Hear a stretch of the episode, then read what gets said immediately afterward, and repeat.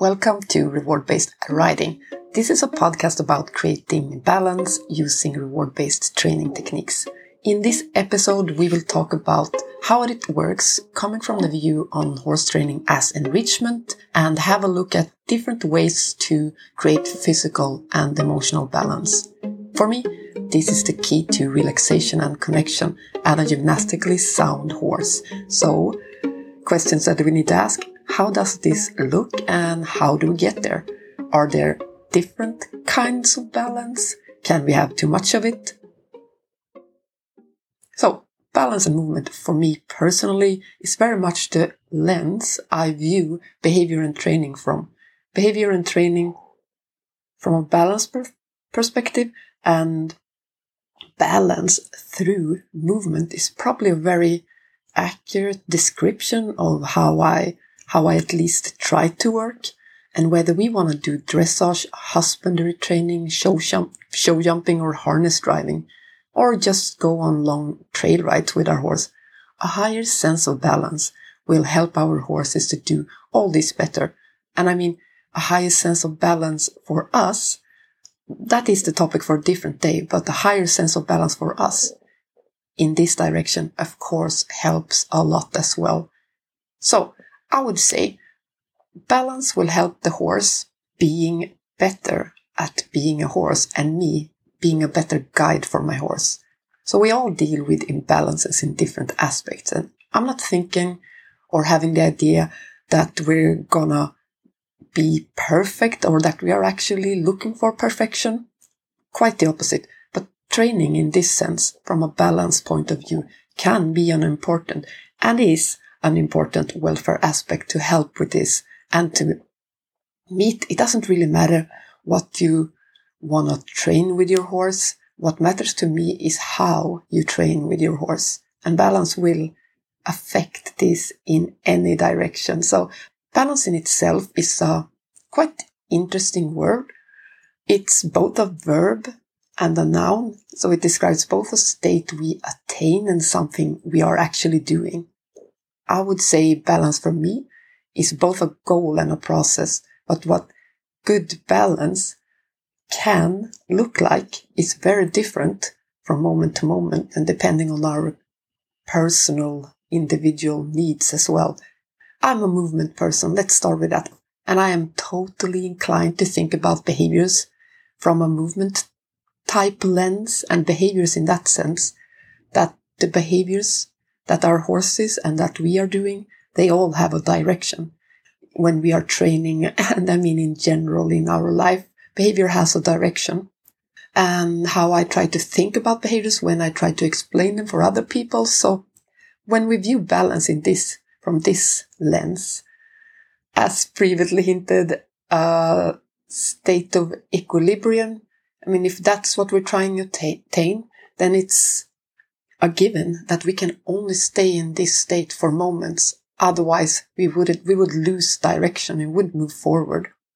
And when we talk about balance from this sense, often think about physical ba- balance and addressing the natural asymmetry, or at least my first thoughts often go to the natural asymmetry and the overall physical health of the horse, how sound is, and helping a horse becoming stronger in this sense and more supple in the long run, more straight. That's something that my life has uh, circled around for a long time. So maybe it's just me, but that's my go-to way of thinking about balance. And okay, straight, maybe we should say this. Straight is meaning here how the weight is distributed between the front and the back of the horse I mean, a horse is meant to be on the forehand after all, but when we ride, we want to change this balance slightly. So how the weight is distributed between the front and the back and between the sides, the two sides of the horse. And also when we become a bit more balanced, we can start thinking about the balance between the individual legs, all four of them actually. For example, helping the crooked right-handed, left-footed horse to bring that horse into a higher sense of horizontal balance. Horizontal balance meaning 50-50 front back. Horizontal balance in general, that's a very worthy goal for any rider any day, I must say.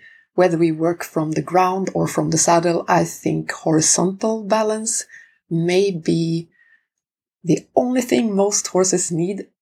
I mean, personally, yes, I definitely want to do more than 50 50. But in general, I think it's an important question to ask myself and my students. Do our horses actually need more than this to, to stay sound? Up for discussion, I think. So with that said, we, we, we now covered one aspect of balance, the physical balance. For myself, the view on helping the horse with physical balance and why I mention welfare in the same sentence as working with physical balance is simply the fact it has on the soundness and the, the emotional balance.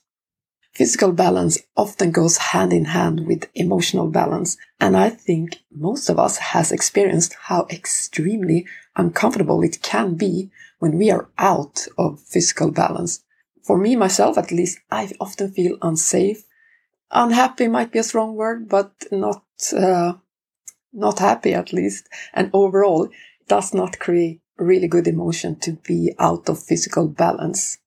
And I think this is somewhat very, very true to when we can go to our horses. What we can observe in our horses is, for me, very like this. They don't like to be out of physical balance either. So reaching higher sense of body awareness from this sense and to access more of our body parts, that can be really, really empowering. Something I see happening well, both with horses and humans all the time. That is what I mean when I say that the horse, when we are helping the horse becoming better at being a horse, the horse is becoming more horse, so to speak. I think that is also something we can observe when we help them access more body parts, that they do find a sense of balance, emotional balance in this sense. But all right, back to these. The longitudinal and the lateral balance, the, the handedness and the overall physical health, that is, uh, of course, if we're going to sit on our horses riding from the saddle, that is, of course, of highest importance to take us into, into the equation. So not to mention, of course, our emotional balance, of course, always affect the horse. What we bring to a session that is also something we can very much benefit from having a look look at.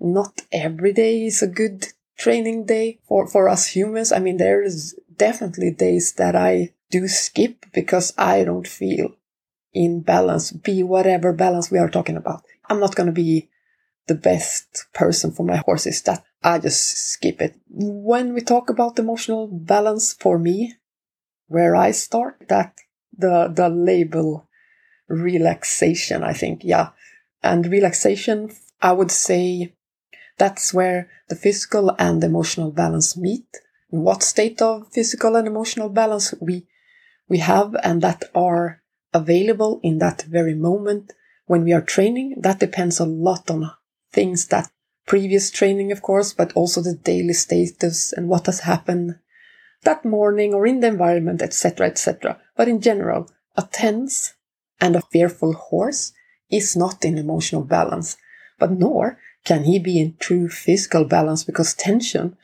emotional tension, affects the gaits and the rhythm of the horse. And it will spread tensions to the muscles, and this will be reflected how the horse moves. So relaxation partly is created by being comfortable in the environment we work in. And of course, an understanding for the task that we are about to perform together, that often leads to a more relaxed performance and a relaxed horse and a relaxed human. That is priority number one. And if there are times when we, for one reason or the other, need to down prioritize one aspect, it should be to answer a relevant question a health concern, a lameness issue, assess a movement asymmetry, or to get an idea of why what are we looking at here? Why why don't we see emotional balance in this movement, for example? And uh, a more straightforward example might be, well, I often meet, sadly, horses that doesn't really like to move. They don't like movement at all and seem to be very, we often label them as movement conservative or lazy or whatever label that these horses can get. To me, a horse that doesn't like movement is a pretty sad story. And of course, when I first meet a horse, it's impossible for me to know why doesn't like this horse like movement. And it can be very hard for the owner to also assess this situation. Can be a very tricky question to answer. If we see a horse that doesn't really like to move, well, we need to ask ourselves if the horse is in pain. If the horse is in pain, that is a very different approach from a horse that maybe has a poisoned cue and that might have been taught to move with uh, escalating pressure. And I mean escalating pressure in situations where the horse actually didn't want to move or didn't understand that it was movement that was asked for or whatever. Or had to, in short, a horse that has been made to move before he was ready or willing to move. That can create a situation where the horse, where we gradually build up aversiveness to move. And when, of course, this will spill over to the cue that we, we are using, that the cue sort of reflects, oh, I'm, I'm being made to move with this cue, etc. Anyway, this can, of course, create certain feelings in our horses and certain feeling around some of our cues. And we for sure don't want our horses to hate some of our cues, like, ah, I hate that cue. I don't want to do it, you know? Uh, however, this is, that is often a scenario I face when I am teaching. And of course, this asked me to make a few choices. And if the horse in general looks sort of okay and everything seems fine. I can see that, all right, the horse doesn't really love to move, but why? Can we have a look at the trot? Please. Anyway, even though I see that you are, you don't like the trot, but to have a look at a couple of laps for me, or just to assess the movement, if I can find an asymmetry in the rhythm and the regularity of the gaits, etc., that's gonna help me to give a proper training plan because if the horse is in pain, the horse needs to see a vet. That's just it, you know. If a horse is in pain, well, doesn't matter if I make a very subtle, nuanced training plan. It won't work anyway. So first thing, check if there's actually pain. And if we are in any way uncertain, I mean, it's always a good idea to check with the vet. Then you know where to, where to, where to start. Of course, being very unbalanced, being very much on the forehand, being very right-handed, that can, of course, also create feelings surrounding movements if, uh, if we ask the horse to move when they do not yet have the balance to do it, so to speak. We made a horse move when he isn't, before he's ready to move, if this makes sense. So two little bit of different scenarios here, but uh, all these three different scenarios requires a different training plan setup. One is from the vet and some rehab, and the other two, yeah, goes for reshaping and building up the horse's individual balance. But that is for sure one example. It was a bit longer than expected here, but to give you an idea why I would down prioritize one thing over the other. So back to the subject then. Uh, we, we, we are talking about relaxation and how it can look like. Well, to me, a relaxed horse is a horse that is willingly cooperating in the session and that has a overall relaxed face, no tension expression in their face or in the body and really relaxation. If we start from the beginning where I said relaxation defines where physical and emotional balance meet, that also indicates that relaxation is something that is growing every day in our training or every time we train with balance in mind like this, which should be probably every day, you know, every day we train. Ah, at least this indicates that the more we train, the more relaxation, the more advanced we get, the more relaxation we should evolve at the same time. So for me, having relaxation and having high amounts of energy certainly isn't opposites here. As with most things, they are not binary. We can have high amounts of energy or play, whatever you want to call it, and still have a strong foundation of relaxation. So that's what I personally mean and why I personally prioritize relaxation so high. In general, if we have to surf the extinction burst to get high energy movement, I would say that mm, mm, maybe, maybe this horse isn't yet physically strong enough to do what we ask without extinction. So for me, in this sense, relaxation also has an aspect of connection to it, the connection between me and my horse and how well we work together and so on and so on. It won't always be perfect, of course, but relaxation and connection for me is, is the, the number one guide to my session. So when we struggle to get relaxation, yeah, where to start? This is probably gonna be the foundation of oral future discussions in this podcast. Well, unless we are specifically discussing this. So where do we start? And I mean, where the very first beginning is to have a look at the rest of the horse's life. That's the obvious place to start. Have we fulfilled the basic needs before we talk any training aimed for anything? And this is, for me, task number one. Fulfill your horse basic needs. Friend, access to forage, movement, being a horse in, in this sense, being the biological creature, a horse, what needs does a horse have from this sense? And if we are lacking somewhere here, I mean, it's, it's the same as always. It won't always be perfect. And sometimes we have to live in or be in situation where we are not fully happy and we can't maybe fulfill all our needs, but to make sure to prioritize that before we go to train, I don't know, dressage, for example.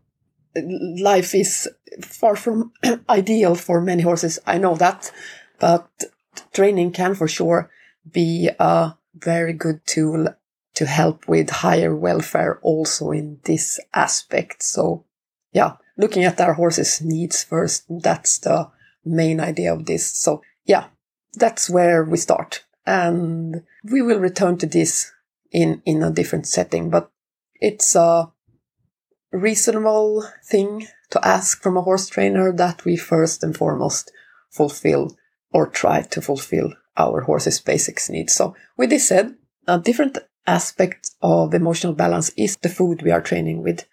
Most often I use food in my training as the rewards and this can create very, very invested learners. I mean, that's, that's what we love, right? But it can also bring in aspects of frustration if we are working with food and it becomes very, very important for the horse. And in this podcast, I will talk a lot about pause. And what I mean with pause, I'm trying to pronounce it right now, is a horse that can relax and chill and take a break with me in the same environment that we are when we are training.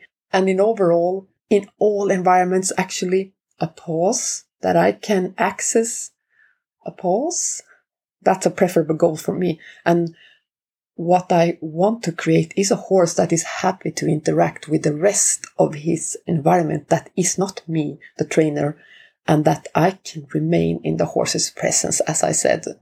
The horse, without the horse wanting to mug me or make me start training or stop me from leaving the training ground or whatever. So you name it. That's one aspect as well. We have to take into consideration when, when we are training with food rewards. The other aspects of this horses that doesn't want to participate in the training session. Maybe they don't like yet to train so much. What can I do to make the horse a happy participant, a happy, relaxed participant in their session. That's a good start. So these two opposites here creates or needs different approaches, but what is relevant to think about, to think about and going back to pause, which is where I would start anyway with these two different horses, which is a rather binary example, but uh, for the, for the clarity maybe. A pause for me is a trained behavior. We can't expect the horse to be balanced about training if the only time the horse gets reinforcers is when I show up and when I ask my horse to do stuff. Then it doesn't really matter if we are in liberty or not, if the horse can walk away or not. If the only way to get the reinforcer is for me, the trainer, that's, uh, that is not talking about choice. There is no, there's very little choice in that, that situation, at least in my def- definition. Because if the only access to food is me, then the likelihood that the horse gonna turn away and turn away from the session, etc., and say no, that is very, very low. Unless there are significantly higher amounts of negative reinforcement aversives involved in, in this situation. So I find that those aversives need to be quite strong for the horse to actually choose to leave if that's our training scenario. So for me, one aspect of this, why I focus so much on pause is to try to give my horse an option, a choice, we might call it, to, if you don't want to participate, there you can access reinforcers away from me as well. I find that for me, this sounds maybe, I don't know how it sounds, but can maybe sound a bit technically hard. I find that uh, it is when we train it quite the opposite and it gives so much to the relaxation. And it's for me the fastest way to connection as well. That food is available in the session, in the environment. That is not from me, the trainer. So we will definitely return to pause in this podcast. This is just a very short intro to, to this if you haven't heard me talked about pause before and a subject very dear to my heart and something I put a lot of time in, both with students and in my own training. But in short, a pause is, as I define it, a balancing tool. This is where I balance my session, a structure tool for planning my session. And yeah, the third aspect of balance that I wanted to address today, today also is a balanced session structure. Well, I, I, as you heard, I already went on a bit about it and a clear structure of what starts and stops our training, what cues pause, because it's a trained behavior and a trained behavior often needs cues, be it from me or from the environment, what activates pause what activates training? Is there things in between that we need to take into consideration? When we think structure, especially in the beginning when our horses doesn't really have a behavior repertoire built up with reward based training, this is a very, very good thing to plan and think around and definitely something that will greatly influence the emotional balance. So to think a little bit what is here, how should I go about it? And I mean, probably for both of you, a sense of structure, a sense of how we structure our session will make us both a bit calmer and clearer about how does this work. For me, pause gives both horse and human an exit strategy from the training.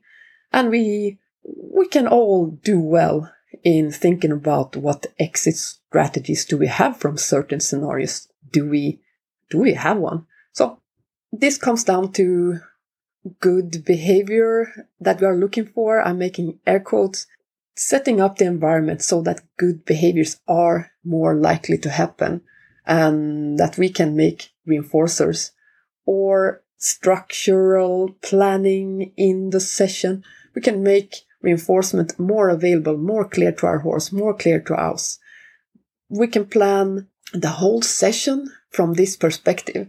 And this is not set in stone because this, how we answer this question will of course be very much down to how we live and what our specific needs are in that environment. My horses live with me or I live with them, how we want to express this. I'm very privileged in this sense. I can study them almost all day from a window and then we go out to train. I can set up a lot of things very specific to my liking and what fits them. Maybe this isn't true for you and that mm, can be challenging sometimes, but it can also trigger us to be a little bit more creative just by having these thoughts and maybe just planting thoughts in this direction is a little bit what I wanted this podcast to be to be about. So, yeah, say for example, you are cueing.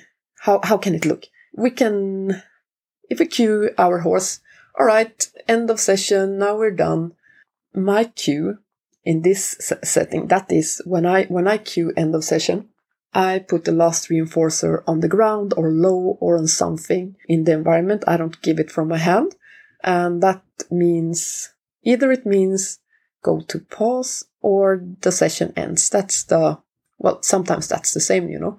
So if this cue from the horse's perspective we are talking now, if this cue means, ah, she's leaving with all my reinforcers, or if this cue means, wow, now I get to explore the environment or go to my friends or you name it. Of course, I prefer the second one here. For sure, in my own training, when I started clicker training back, back in the days, I mean, I had huge problems with one of my horses in this sense also. And ending session or taking breaks in general, that was the least thing on his wish list. And that was very stressful for both of us. And I had to be very careful about cueing end of session so that I could be near an exit point and sort of run for it. And which I mean, this is very far from the balance that I prefer and what I'm talking about now, and something I actively try to prevent from happening, of course, but to give you an overall idea that that is still something I see in some of the horses setups, human horses setups that I train and, and that we very effectively can solve with some pause training. So yeah, the main purpose, as I think I said, is to get you to think about how this looks for you, how you want it to look. Can you make it more likely to happen, more desirable, preferable behaviors? So yeah, also a welfare note. If the training is so important that my horse get dangerous when I stop training him from an emotional perspective and from a human safety or horse for that matter, that is, uh, of course, not a good way to spread reward based training either. And that is also one of the purposes of my life, I guess you can say. And for sure, one of the purposes of this podcast. So, yeah, I think there's for once only one answer here, and that is to help the horse and ourselves to balance this. So, I mean, we can take this first. I'm looking at my show now. Balance session structure, different reinforcers, the value of the reinforcer, the the treats that we are using, that is also very effective tool to emotional balance our horses. So low value, everyday treats for me and my horses. That's hay cubes. Sometimes soaks, sometimes a little bit drier. Sometimes I train on hay. Some I, I kind of often in the winter train on the lunch hay and add some pellets or other type of reinforcers. Almost all of my horses are easy keepers. For those who are, I definitely need to think about their weight. But I think today, yeah, we, I think especially nowadays, we, we still have many good options of available food that is reasonably healthy so that we can work with a high rate of reinforcement without really make our horses overweight. So yeah, that's for, for sure. If we also think about training on high value reinforcers. The, the problem with that, I think, is also, it's not that we can, we can actually train our horses on anything. I have trained several horses also on straw. Maybe not ideal because it's hard to handle, but when or once your horse gets into the training idea, I find we can and should expand our reinforcers by a lot, and that is part of the training. And with reinforcers here, I mean not only food reinforcers, but other exercise, scratches, you know, things that our horses find reinforcing in that, that moment. But apart from that, we also might take into consideration that uh, not only from health perspective, but when we are training on high value treats, this is also, which I totally do sometimes, I regularly train on my horse's favorite stuff. But I think there is uh, something to consider training on too high value food. And again, this comes down to the session structure and what my horses are willing to do to get access to that one high value reinforcer. That is, of course, my responsibility, responsibility. But there is a coercive element to training on very high value food.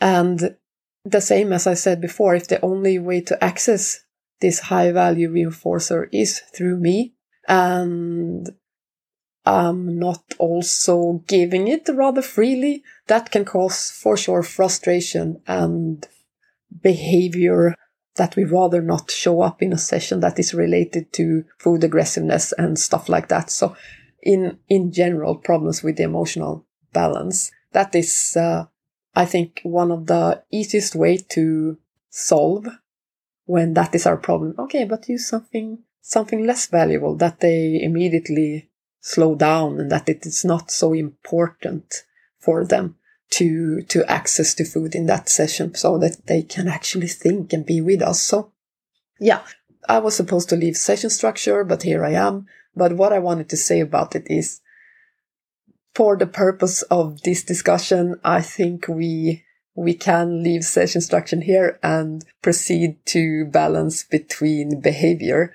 And this is, I've already mentioned it, but to single it out a bit more, yes, we can argue that everything I talked about here is under the umbrella of balance between behavior, but including the above mentioning pausing, chilling together, and doing active training. This balance is the balance between behavior is definitely something I want to grow in my training and deepen the more advanced we get as with relaxation. But also this balance, I mean, eh, well, it can sound easy, but this is often in my teaching also and in my own training, of course, to get the balance between behavior that's where I find most solutions to perceived problems. And I, I think we can use targeting as a very easy, simple example since targeting is often where many starts and a nose target is a popular way to introduce horses to positive reinforcement training techniques. And since, since the target is also a very visual tool, the association can get really strong, not only because it's the first, but it's also very clear what is going to happen, what earns the reinforcer, so to speak. So the likelihood that the, our horses wants to perform target behavior often gets really, really high.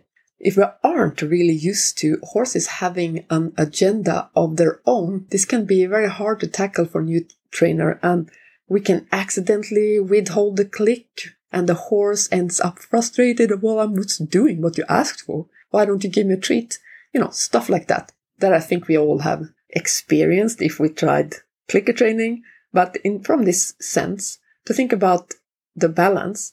And if we started targeting and we don't yet have an R plus or posit- positively reinforcement built up behavior repertoire yet, maybe we only have one behavior and that is this targeting. Then we only have one word on our new language that we intend to speak with our horses, well then, the horse can only speak one word in this language.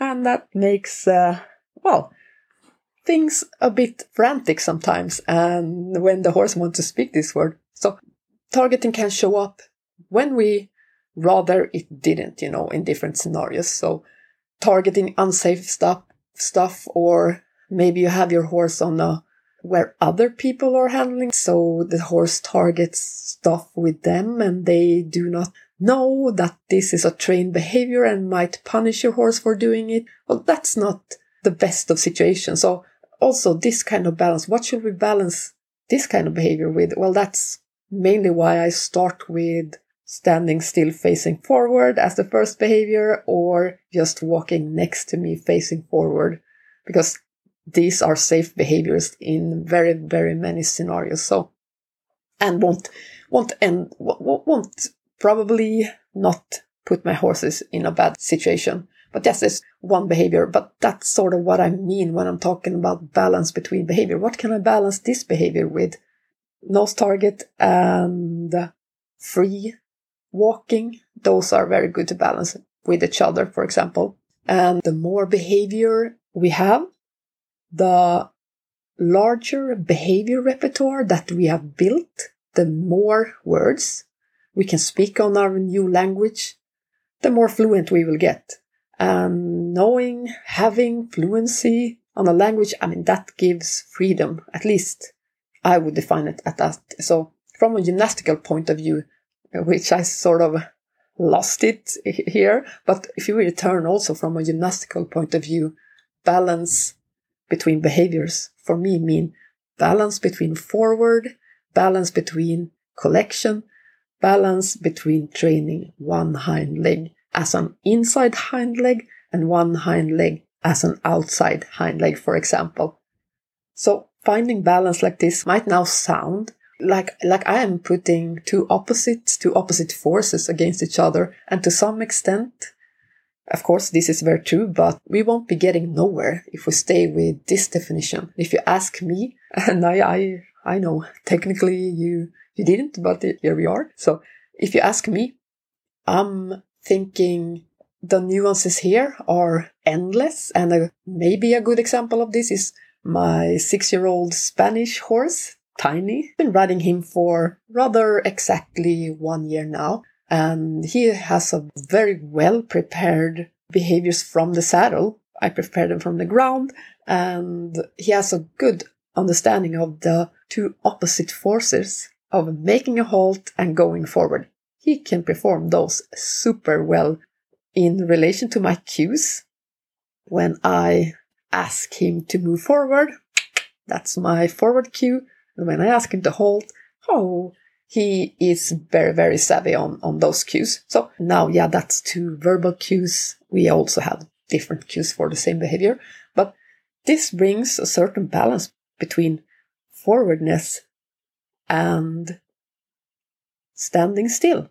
But you know, when we have ridden a bit longer, we want to have nuances between those two. We want to go forward we want to go forward in different stride length. We want to go forward in different gaits. We want to, well, that's an aspect of stride length, a collection. We want to do, be able to do collection and we want to be able to stop and back up and, you know, things like that. So the older, the older he will be and the older I will be when we train together, the more nuances we will hopefully get. So, in some sense, what I am describing here is just riding, and I have just cut the example to to fit my purposes, of course. I mean, but what do we have between? I think that's very interesting to think about. What do we have be, between moving forward and standing still? Well, an endless amount of behaviors.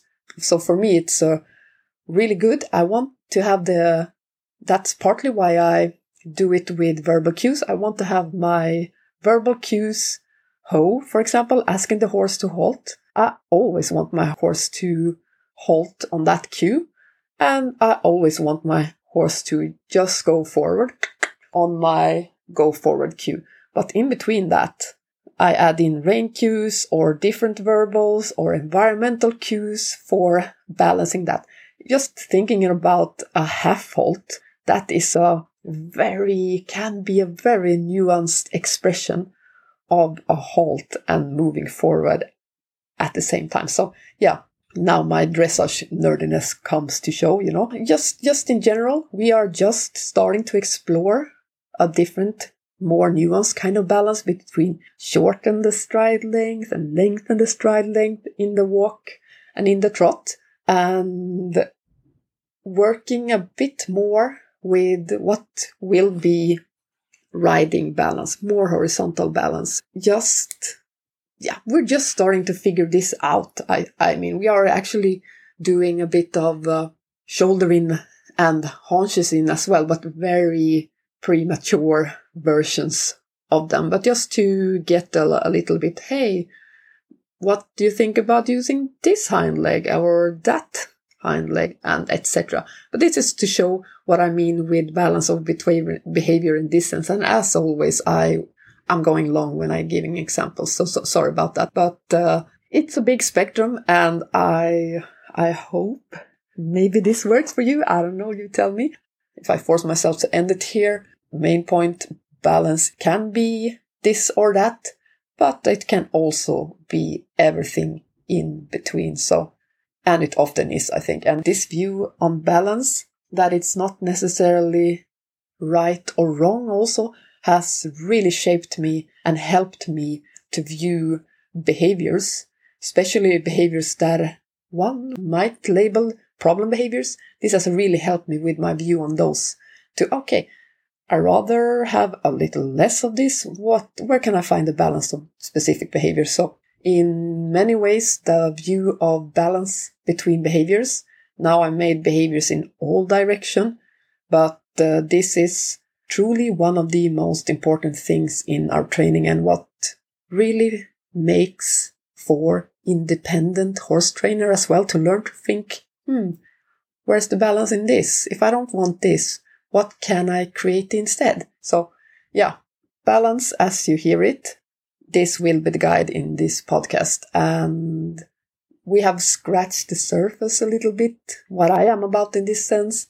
And of course, this is a concept I will continue to explore with my guests. And yeah, if you have comments to these episodes or comments about what you would want me to talk about, well, let me know. You have the link in the show notes. And if you want it practical, yes, I have to say this too. In December, I will talk a little bit about physical balance and how to straighten the crooked R plus horse and what kind of tools we need for that when we are aiming to create gymnastic with positive reinforcement training. How is that different from the traditional way of doing it down there? And together with my lovely colleague from Reward Based Horse Academy, Do Grun. Sorry about the pronunciation of your name though. We're gonna do a five hour long workshop just for focusing on the structure of a training session, different types of pause to active training and back again, and how we can structure this and how we best can help our horses finding balance here. So we will return in a podcast and talk a little bit more about how how this can look like and see if you are curious about finding out. But I think that's it for now. So, yeah, talk soon.